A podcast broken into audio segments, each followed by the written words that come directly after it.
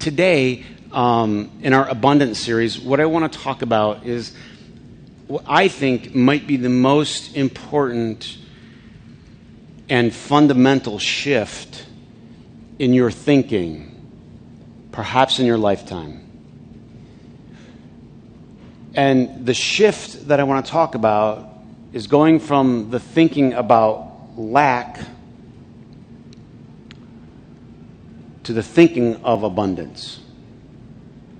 And this is a huge and a fundamental shift that at some point I hope we make. But boy, if you, if you don't make it, you're going to struggle with a lot of things in life, and we all do. But perhaps you'll struggle with your faith, you'll struggle with your finances, you'll struggle with your family, you'll struggle with your friends. Listen, you'll struggle with all of this if you stay in a mentality that is, I'll just call it, I'll just use the word lack. Jesus said, and this is the verse we've been using for this series I come to give you life and to give it to you in its most abundant form. And I think as you go back and start to reread the teachings uh, of Christ, you start to see this is kind of the central thing that he talked about. Um, and he wanted us to look at life differently than everyone else was looking at it. And if I could say this, maybe the most important thing is that when you wake up in the morning and you take a look at life, you look at life a little bit differently than everyone else. And Jesus says, for instance, you know, Matthew 5, he says, take a, take a look at the birds of the air. So the, the starting place for abundance and understanding is looking out your window, getting outside and seeing the world, seeing the universe. So here's the first instruction look at the universe, just take a peek at it. I got one simple example in my own yard. I have a pear tree. I didn't plant it. It was there before I got there, right? A lot of people would say the thing's dying, the top half of it. I should get a tree trimmer and go out and trim it. It's, it's gigantic, but it's got more pears on there than any one human being could consume. There's my neighbors there. I take pears over to them when it grows good. I can't consume them all. There's way more. There's just way more. So the only natural thing to do is to what? Share. The deer eat a few, take a few to the neighbors, you know. Uh, and this is, this is just this little picture Jesus says, look at the birds. Right? They're not, they don't have barns, little birdie barns, right? They don't store up and have 401ks, right? They, they, they realize that the universe is abundant. And I'm not against saving and all that. This is, but this is bigger. This is, do you realize, do you recognize the nature of the universe? Um, anybody ever gotten on an airplane, you get up out over the city, and all of a sudden you get out over the open spaces. And you just look out over the window and you go, oh my word, there is so much. Have you? This is space after space after space after space. And if you were careful, you would buy into the idea. A lot of people are saying, there's not enough, right? There's not enough. Be careful. There's not enough out there. But Jesus comes along and tries to give us a completely different mindset. Now, this was the same, I guess, switch that the disciples had a hard time flipping. The apostles, remember, um, over and over again, Jesus would teach and, and by story and by example, and over and over and over again, he would take a little and he would turn it into what? A lot. A multitude of people to feed and Jesus says to them, the disciples, uh, you know, give them something to eat. And they say, well, we, we don't have anything. In, in the Matthew's gospel, he writes, we only have five loaves and two fish. And Jesus, you know, he says, bring them to me. What does he do? He multiplies it.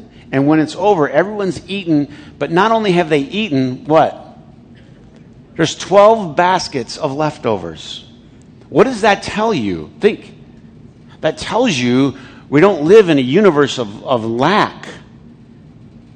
This is going to be hard for some of you because you've just, it's just been drilled into you. There's not enough, there's not enough, there's not.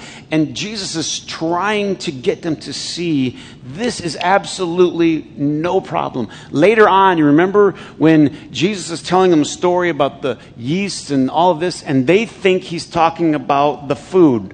Uh oh, we forgot to get the food. Um, so I, I, should just take a minute and say thank you for all of you who've been so loving and supportive um, for Vicky and I, and we've had such a great time. And uh, like the gifts, and this is the truth, we're still finding the gifts. So, I mean, the deepest, uh, literally, we're still finding them. People are just piling them in the car, and and uh, you know, we didn't expect any. Honestly, we didn't, you know, and so. But not only the gifts, but we've had these parties, and you know, and people keep they have these parties at the church, and someone threw it at my house, and and every time there's a party, there's all these leftovers, and so everybody wants me to have the leftovers. Do you know where this is going? I bought three refrigerators with all the wedding money. That's what I bought. This, I mean, there is stacks and stacks and stacks and stacks. There literally is, and I, I feel bad, you know, throwing it. I'm trying to give it to people, there, and it just going through piles and piles and piles of leftovers. And here is what Jesus does He does this miracle, and then just to sort of what? Just to show the disciples, look all the leftovers. There's more left over than what they started with. What is the thing that Jesus is trying to sort of drive? By the way, this goes back to the to sort of the foundations. When you go back to the story of Abraham in Genesis, Abraham is in a in a vision. He's told by God, "Go out and look at the stars." And he says to him, "Count them if you can. Count them." Anybody ever tried that? Count them if you can. One of the things that will free you immediately from this idea of lack is to start, start laying on your back at night, go up north, and, or, or you can get a great view of the stars and start counting. By the way, if you're a really good counter, like NASA, you would count 10 billion B galaxies. 10 billion galaxies. Really, truthfully, most of us here, a billion just doesn't compute. We only have three billionaires in the church, so outside of that, I'm kidding. We may, I don't know. Um, I don't think they've given in the offering yet, if they are, but uh, most of us, a billion is a lot to grab. That's just a number that's just hard to get a hold of. 10 billion galaxies oh, we're in one. We're, humble us, is in one of the 10 billion galaxies. Ours is called the Snickers. I mean, the Milky Way galaxy. Your humble pastoral student here. And our Milky Way galaxy, they're guessing. They use weight, they use all these ratios. They don't exactly know. So the estimates range. They range from 100 billion to 250 billion. You can read online 400. It just starts to get weird. Billion stars in our galaxy. Are is anybody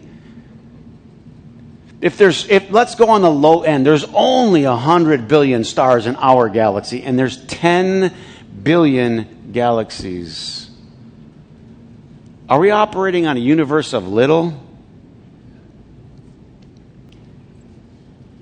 Ready? If you lost your job, are you going to be okay? If you lost a friend, is there another friend out there? If you lost a spouse, if you lost anything, is there something else? I mean, the idea is when you shift to this level of thinking, you start to realize, oh my word, we aren't even really scratching the surface of what's out there. If you can, You move from. Now, anybody here ever been in the playroom with a couple of kids and there's not a hundred billion toys, but it feels like it? Anybody? Has anybody ever had a, does anybody have a room like this? And uh, the kids are playing, and one of the kids grabs the toys and he's playing with it. Um, my, my nephew Carter, man, that kid, that kid's got so many toys. I was over there the other day, and um, he has toy upon toy upon toy. He goes, starts rifling through them and all that. Now, here's the funny thing. Um, he just recently got a baby sister, right? Life is good if you have all the toys and you, but then when someone takes one of your toys, is anybody with me? What you would think, you would think the mind, the mind would go, well, that's no problem. In fact, have a couple because I have a billion toys here. What, do, what does the mind do? What does the toddler do? Anybody, anybody seen this video before? Ferociously, not like, do you mind if I play with that? Ferociously goes after, right? Turns into, right? A rage. I want which toy? I want that toy. By the way, Vicky and I have a dog named Nico, and dogs are the same way. Huh? A dog can have three toys there to play with, and if I go after one, all of a sudden, Nico is heavily motivated to get that particular toy, right? And the thinking here is somehow it's lack. There's not enough. So what do you do? Well, right away, you try to get in there and referee and you explain, as if explaining works for toddlers but you explain to them. They're like, oh, thanks for explaining. I didn't have that information. what you explain to them is, oh, you have a lot, you have plenty more toys that you can play with, and they only want to play with it for a few minutes, and you'll be fine. And they, they thank you for explaining. No, they don't. What do they do? They whine, they resist, they, right? Because they, and, and what you try to, you, you work so hard, what you're trying to do is you're, and you're like, can you just get over it? Can you just realize that there's plenty more? Can you, and you're trying to get them to see that this is such a small, and can I use the word petty, insignificant thing in the light of all the things that you have going on in your life? And can you just move on from it? Here's what happens when we grow up. And we're all growing up.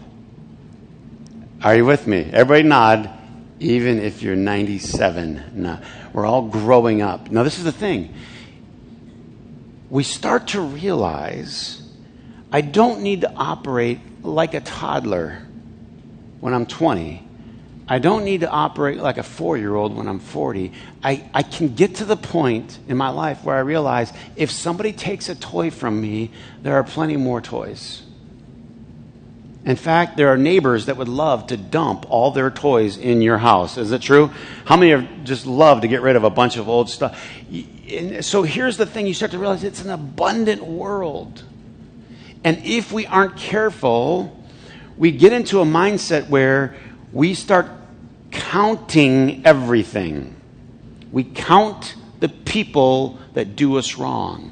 We count the number of times they do us wrong. We can recount it for you over and over again. If you take us out for a drink, we'll tell you about it over and over and over again. We rehearse and reuse and re enable the old things, and it's, I'm calculating all the things that people have done against me. Along comes Jesus and he starts to tell these stories.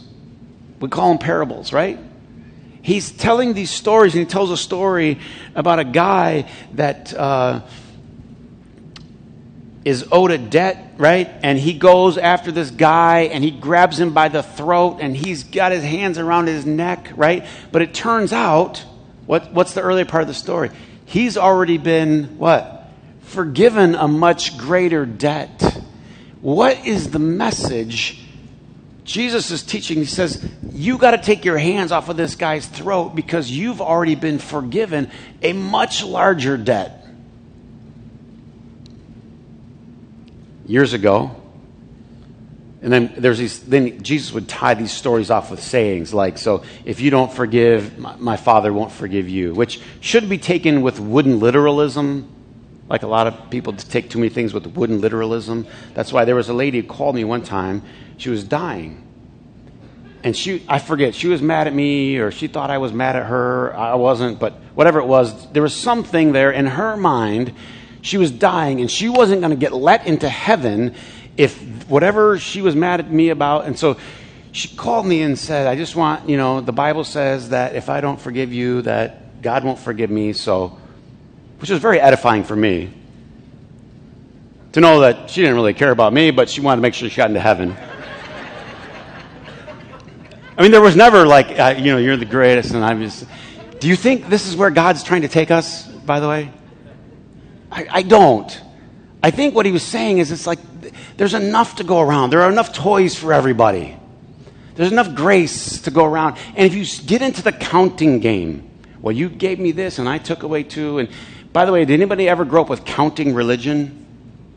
Where you had to count the number of your sins and then go tell somebody and they had to count the number of prayers or things or steps or whatever. Does anybody grow up with that? It's brutal. Is it brutal? Like, so that God's counting the last prayer and he's like, nah, you only got six.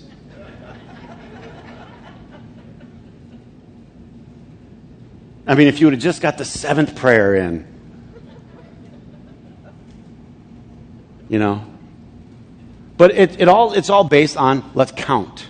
Now, counting is something that's very good. How many here, uh, maybe if you're at the stage where you're raising teenagers, you're trying to teach them, it's really important to count your money. It's really important to pay attention. Like you're trying to teach them how to budget. And, you know, when you go out on your own, which we hope is very soon, um, you're going to have to count. You know what I mean? Money's not going to just fall. You have, to, you have, to count. You're going to take money out of a wallet or something, and you have to balance a check. All these things. These are very. I mean, these are very important life skills, right? And they help us in a massive way. And you're trying to urge your 29 year old to learn how to count, right? And you're, mm, right? And when they learn, it's good. It's really, really, really good because then they can do things in life and they can advance in life, and all that's very, very important. And then you have to learn how to not count. You have to learn how to not count. And it'd be very easy for me to pull up little, little running tabs I have in the back of my head from people, huh? over the years. And somehow we like to store them away. This person did this and this, per- right? Anybody? I can tell you the last renter that left my house to the penny what they owed me. When they bought, I'll vent for him a little bit and then I'll back off. But when they bought nicer appliances than I've ever owned in my life, right? And then declared bankruptcy, so they bought themselves nice things but refused to pay the rent Anybody with me? Does it, does it, does your blood go a little bit, right? No, you're more spiritual than I. Well, you get a little like, that's a little weird. You got nicer things than I do, and you don't pay your rent. So, what I want to do, I want to count. You owe me this. You owe me this. And then you get a letter that says, don't ever contact this person again. State steps in and the government steps in. You're out. They declared bankruptcy. Ooh, I want to count. Anybody with me? We're a counting society. A lot of us grew up on counting religions. But listen, listen. It's okay. It's okay. There's more toys. How do, how do you get out of that funk? You can go over it and over it. I, I rehearsed a little bit for effect, but trust me, I don't think I, I don't think I dwell on it every day. But listen, listen. You can think about that, or you can just go, there's so many more toys. There's so many more toys to play with. There's toys I haven't even seen yet. Did anybody ever see this name a star after you? Please don't tell me you spent money on that, please. But I won't look. But I mean, you know what I mean. If there's if there's a hundred billion in our galaxy, and then there's ten billion galaxies, it ain't that special. I hate to break it to you, be like, hey, I'm to I'm gonna start selling grains of sand with your dedicated to you on Lake Michigan. right? If you did that, I'm starting a website, right? I'm getting, I'm going to make some money. It's not that special. There's a lot more. If someone stole your planet, just go get another one. Huh? Someone Jones your do you know what I mean? Right now they're thinking they're thinking that these estimates because they keep changing, right? These estimates they just can't they just can't figure out how big it all is. They can't figure it out. But some people say there might be three galaxies for every human being alive.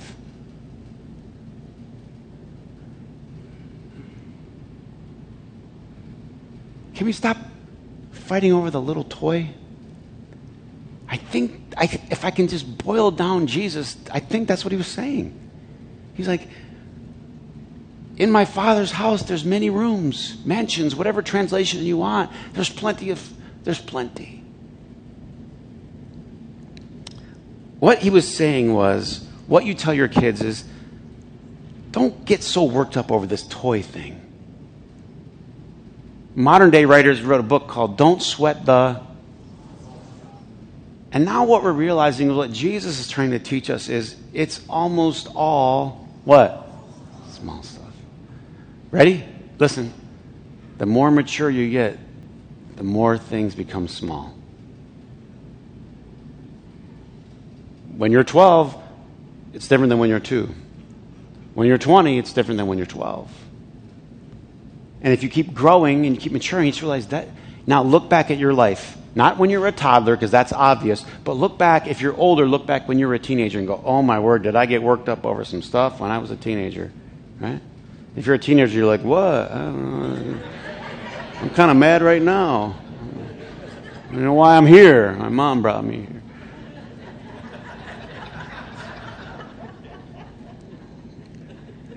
And if you have advanced to midlife, you look back at the when you were 20, 30 years old, and you go, man, man, did I get worked up over some stuff that, look, if you lost this, there's another one.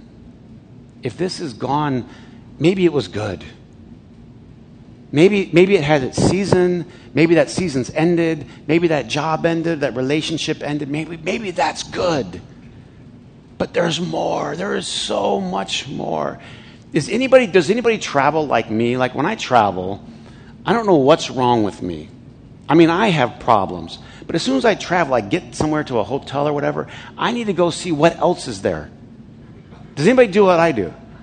Like, I just traveled like 1,500 miles to get to this destination, and there it is, and there's the thing. And as soon as I get there, I look at it and I go, no, I got to go walk around and see what else is here. Does anybody travel like me? I want to know if something else is cool down the street. I want to know if something else is cool up the road. I need to know. I, I got to know. I got to keep going. And I have this little anxiety about, like, I, I want to see it. If it's there, I need to see it. Guess what? You're not going to see it all. There's too much. Think about some of you have traveled around Michigan. You, most of you haven't even seen most of one state in the United States of America. People come back with their pictures and they go, Where's that? That's in Michigan. What? Never been there. I need to go. We're talking about galaxies, galaxies, friends. What is the universe screaming to you that Jesus is saying, Look out your window? He's like, I got more. I got so much more.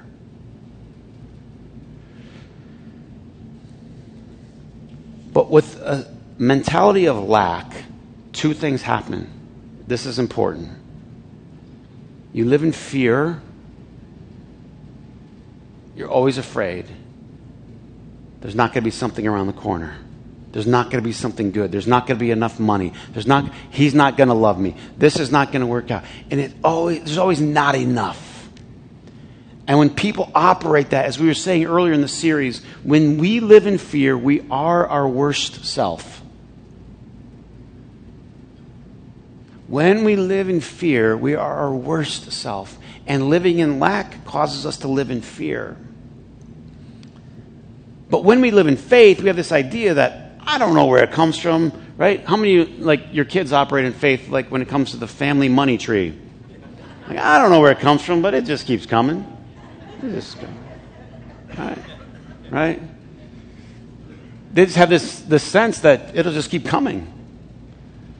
But don't you think our Heavenly Father wanted us to understand, not to waste or to be selfish or to do rude things with, but just to know, I got, I got so much. It's okay.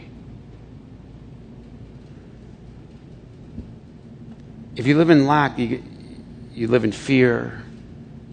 The other thing that you do is you're not generous with others. Generosity comes in a lot of forms. I think right away people think of money.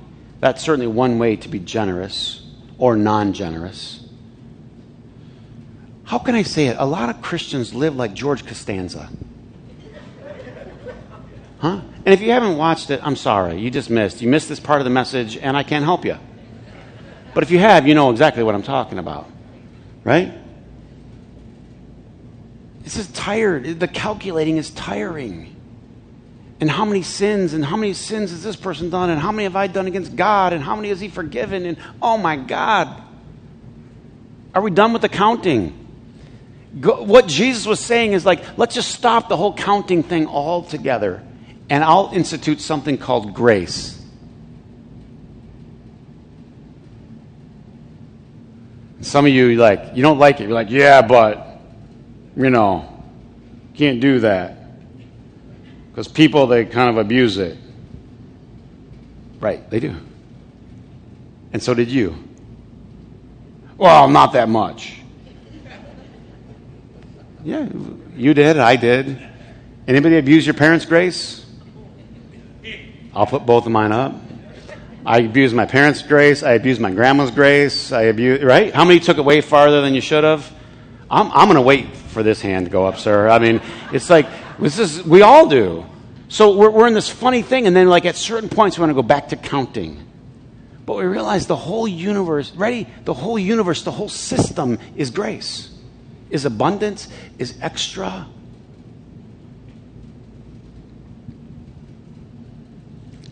Ready? I'm still eating leftovers. Everybody come over today for leftovers. I can't eat anymore. How could there be that much left over? What God is saying is don't worry about that. Be generous. Be generous. Be gracious with your time. Be gracious with your words. Be free with your forgiveness. Because I was free with you. And it just it keeps everything in circulation. You don't need to count. You don't need to calculate. You need to participate. Ah, there's the word. Freely you receive, freely then you what? Some people like to opt out and stand there and count. No, I'm pretty sure I no, I didn't ask for that. I didn't no, I didn't. Could you begin to count your own need of grace? I couldn't. I wouldn't want to. Counting is missing the point. Jesus, with the disciples, he ends up, you know, they, they, they weren't getting it, by the way. It's amazing that we put like halos on them and all that, but uh, they weren't getting it, but they're like us slow, right? But if you hang in there and you, you keep watching the way Jesus does all of his things, his stories, his miracles, it's all about multiplying. There's always extra. He's always taking a little and making it into a lot. And so here's what I want to do as an exercise to close today. It's, we're going to have uh, communion, celebrate the Lord's Supper together. Again, this was an area many of you grew up and somebody was counting, right? You can't be here because we're counting. We're not counting. I don't know how much is there. Hopefully, there's enough. If not, just break in half and share. Ready? It's either like, don't worry about it, no one's worthy, or don't worry about it, everyone's worthy. But no one's counting. God will sort it all out in the end. What you and I need to do is participate. Freely you receive, freely you give. And ready? Jesus says this Therefore, don't worry. Let's say it together. One, two, three. Therefore, don't worry. What are you worried about? Tomorrow. Something that hasn't happened, something you've made up in your head, some, right? It's something to do with tomorrow. Don't worry about it. I have more toys. I'm paraphrasing Jesus. In my father's toy box are many toys. Don't worry about it.